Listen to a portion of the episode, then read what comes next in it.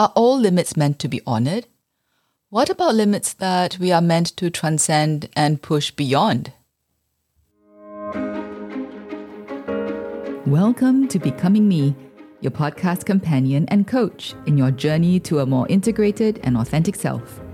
I am your host, Anne Yong, and I'm here to help you grow in self discovery and wholeness.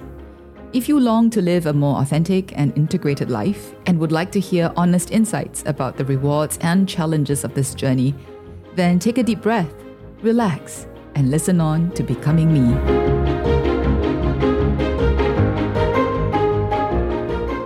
Hello again, dear listeners. Today, we are going to go a little deeper into the topic of limits. In the last episode we did together, my husband Henry and I talked about three ways in which limits help us live a life that is more authentic. We shared about how experiencing our limits can help us to appreciate what we so often take for granted and to appreciate that what we have is finite. Then we talked about how our limits could help us by forcing us to prioritize our lives and live more intentionally. Finally, we talked about how the limits we encounter in ourselves can give us clues about our true self and what our unique contribution to the world may be. Now, during that episode, Henry mentioned in passing the importance of differentiating between different kinds of limits. The terms he used were ceiling and springboard. If you would like to review that part of the last episode, it's around the 27 minute mark. I will post this in the show notes as well for this episode for easy reference. So, Henry spoke about how limits could be a ceiling or it could be a springboard. And I thought this point that Henry raised in passing is a really important one. So I invited him back to do this follow up episode on limits. So, hello, Henry. Welcome back on the podcast. And thank you for agreeing to come back again so soon. Hello, Anne. Glad to be back. So, I thought that we could revisit the point that you raised last time about differentiating between different kinds of limits you use the terms uh, ceiling versus springboard, which I think paints a vivid image about the different kinds of limits you were trying to describe. Ceiling limits are what I would call true limits. They are limits that are meant to be honored for our well being, and they alert us when we are moving beyond our authentic selves and trying to be who we are not.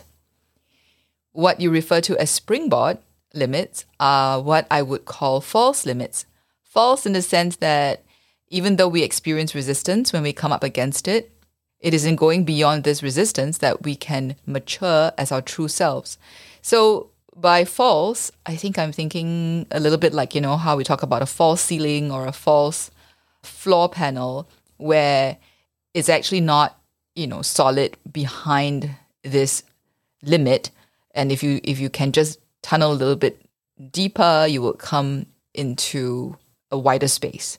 These false limits often originate from the scripts, the stories that we grew up with, from what we came to believe were our limits based on perhaps what other people have told us, or whether explicitly or implicitly, just the beliefs that we have perhaps come to embrace and take for granted about ourselves. Would you agree to this depiction of the two kinds of limits?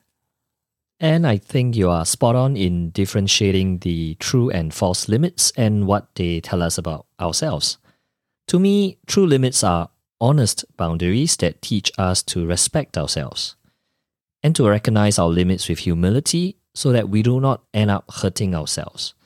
And like you said, false limits, on the other hand, are from scripts that we picked up in our past experiences, or I call them beliefs that we tell ourselves because of accumulated and unresolved hurts. But I'll emphasize again that to me, both true and false limits, and in that sense, uh, both the boundaries and beliefs, can be our friends on this journey of integration and growth, if only we learn to see them for who they are. Thank you for that great reminder that regardless of the kind of limit, that both true and false limits can be befriended, and that indeed both kinds of limits can help us in our interior journey. That is such a great reminder, Henry. So I thought we could begin today by giving some examples of when we had experienced these two different kind of limits and how we learned to tell them apart. So Henry, in the last episode, you shared with us something about how in the context of your work you had come up against certain limit, right? Something about the hard skills that you felt that were necessary in your work and you feeling that you didn't have maybe as much skill as you would like. Could you could you revisit that a little bit with us? What was the gist of that limit that you came up against at work? Well, I'm an engineer, and as part of my work, I lead a team of engineers to achieve outcomes. And obviously, as the superior, there is a certain expectation that I am to be the best engineer in the team maybe that's something that I placed upon myself, or that's something that everybody kind of have that at the back of our minds. So as I continue to progress in my career, as I lead more and more engineers, I felt the need for me to understand deeper and deeper into the engineering fundamentals of what we do. But when I look back at my life, how I got into, into engineering in the first place, I realized that many of my skill sets, were not exactly the kind of uh, skills you would imagine a typical engineer to have. I'm not particularly good with details, and I'm not very good with my hands. As an engineer, I'm probably much better with concepts, with understanding things at the system level. So when I told myself that I am to be a good engineer, I put in a lot of effort to pay attention to a lot of details that I come across every day. I read up on uh, documents before I go into a meeting. And I always felt the need to have a lot of space before I could make an engineering decision. And in my line of work, when time critical decisions need to be made, I feel a lot of pressure on myself. Sometimes to the extent that I doubt myself. Even after I've made a decision, I would look back and ask myself, could I have made a wrong decision? Should I have considered more information? should I have consulted different specialists before I make a decision? And over time, that causes me to have a certain kind of fatigue. I started to realize that decisions I made tend to weigh down on me rather than me feeling excited about the decisions I make at work every day. So, what happened when you decided or when you acknowledged this limit and you decided to stop trying to push it as much as you can because it's not really making that much of a difference when even when you try to push beyond this limit. Uh, what happened then? I started to look at my work as greater than myself. I started to recognize the part of my work that requires details, requires specialization, and admit to myself that maybe I should turn to somebody else better at that to help to complement me in leading the team. That gives me more space and confidence to look at a problem or a situation in a way that I'm made to be. So I started to see things that have interrelations between each other. I look at a problem and I started to see the ripple effects that it can have. That gave me joy to focus on the right part of the problem and leave those part of the problems that are not really up my alley, so to speak, to somebody else whom I can trust and somebody else whom I know have the right skill sets and the instincts and the passion to solve those problems. Yes, and I suppose that actually benefited the whole team and not just yourself. Definitely it is like a soccer team.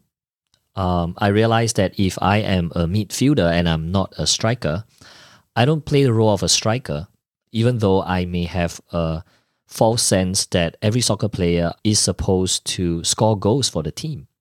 I started to realize who I am made to be and what I'm good at, and found a place in the team that I could contribute.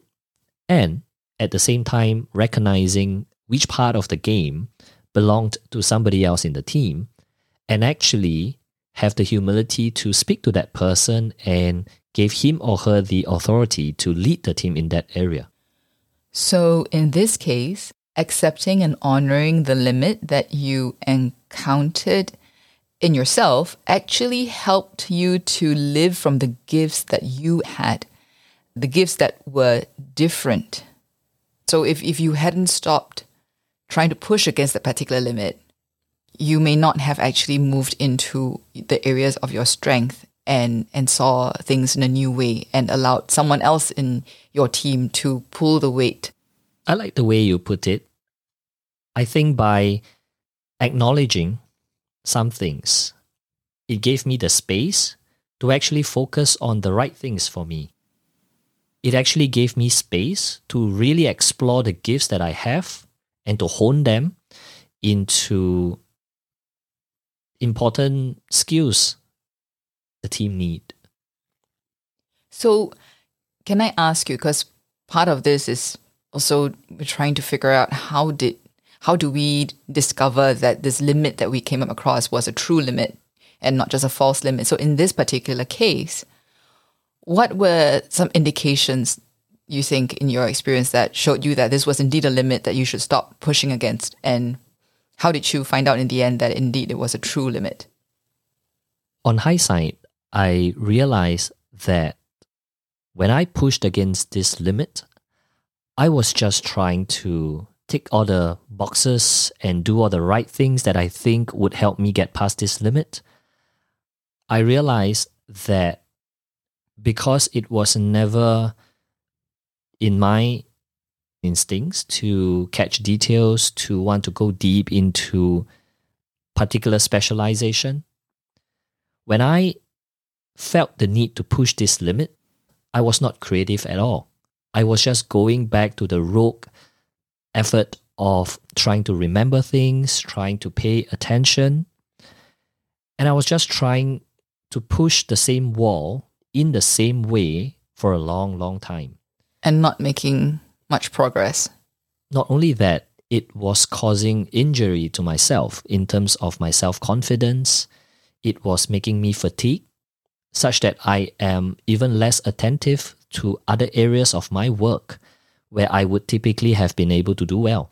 Mm-hmm. So, in a sense, I could see the performance of my work actually deteriorating. So, what was an experience of a false limit for you then, if what you had just described was a true limit? Perhaps I could share another dimension of my work. It's along the path of leadership. Well, I'm the youngest among the cousins that I grew up with. My personality tends to want to go with the crowd. I enjoy following people whom I trust and I respect. And so, in, in a large part of my life, I have seen myself more as a follower than a leader. In the career that I took on, one aspect is to be a leader of engineers. And it is in that part I've always felt that there is a limit that I can't overcome. I believed that I was someone born to be a second man, to always be in support of somebody else, to follow.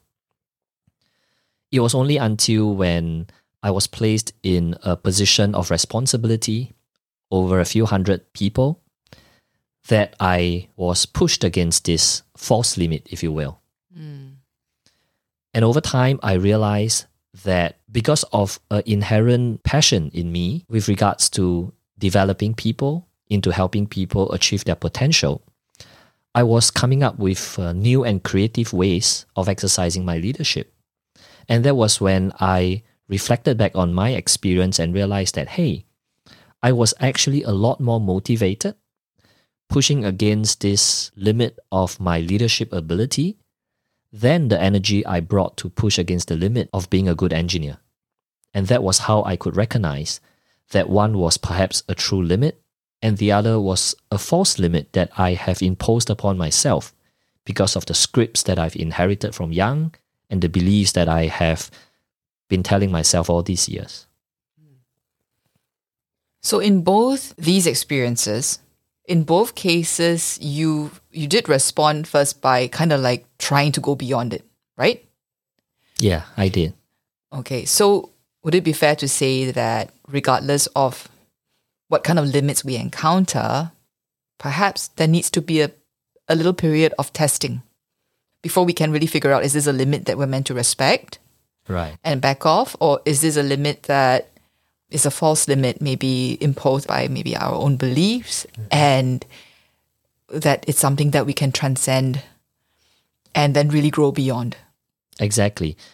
In both cases, for me, whether it was a true limit or a false limit, the first emotional response was one of disappointment, one of feeling inadequate. And from your previous episode of sharing the different layers of how we lived our lives, I suppose this is the inner layer of our emotions. By previous episode, you, I think you're referring to a much earlier episode that when I talk about living from the inside out. Is that? Is That's that the one? right. Okay. Yeah. All right. So, with all limits, um, the first layer that I found myself entering was that of my emotions. But as my emotions starts to settle down, I guess what made a difference was whether I went into the outer layer again and tried to push the limit, or whether I enter deeper into my core and get in touch with who I really am and act from that place. I would say in the true limit, there was nothing within my core that really connected with the way I understood engineering to be. And so my efforts to try to shift that limit was all about going to the external environment to look for help, to look at skills, to look at techniques to how to be a better engineer. But in the area of leadership, as the emotions of initial disappointment and even self doubt settles away, I realized that there was a drawing of myself into my inner core. And that was when I realized that something clicked.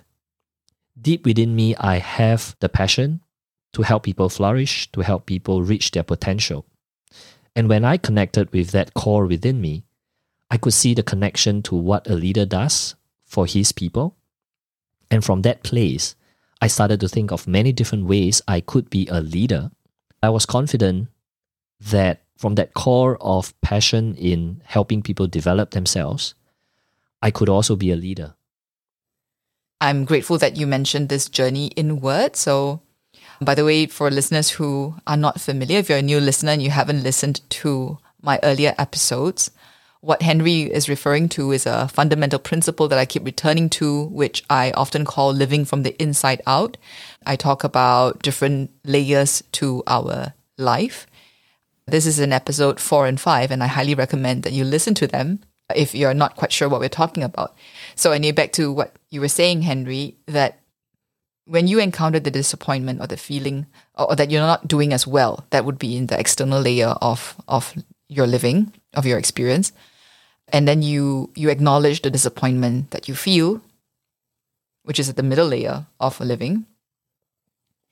And that learning to listen to yourself brings you to the core of your being where your deeply held convictions and values and what you're really passionate about, uh, where the, all that resides, and you touch kind of like the the main thing that makes you tick, and then you get connected with who you are, your identity, and instead of looking just on the external layer of what you think the circumstances and environment requires of you you you allow yourself to be led from your core so kind of like building back out from what you really believe in what you're really passionate about remembering and acknowledging the gifts that you do have and then letting the truth of who you are lead you back out to see the external circumstances with new perspective right so now you've set aside the perspective of expectations from outside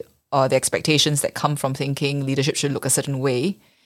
And you've gone into your core, and now you're coming back out with a rootedness in your identity. And suddenly now you you know how to deal with the same circumstances that are that you're facing. Mm-hmm. But now it's an entirely different experience. You don't feel like you're hitting against a limit. In fact, I remember the transformation that I saw you go through when you were actually living through all that Suddenly, it seemed like you were really enjoying yourself, and there was this huge capacity for creativity.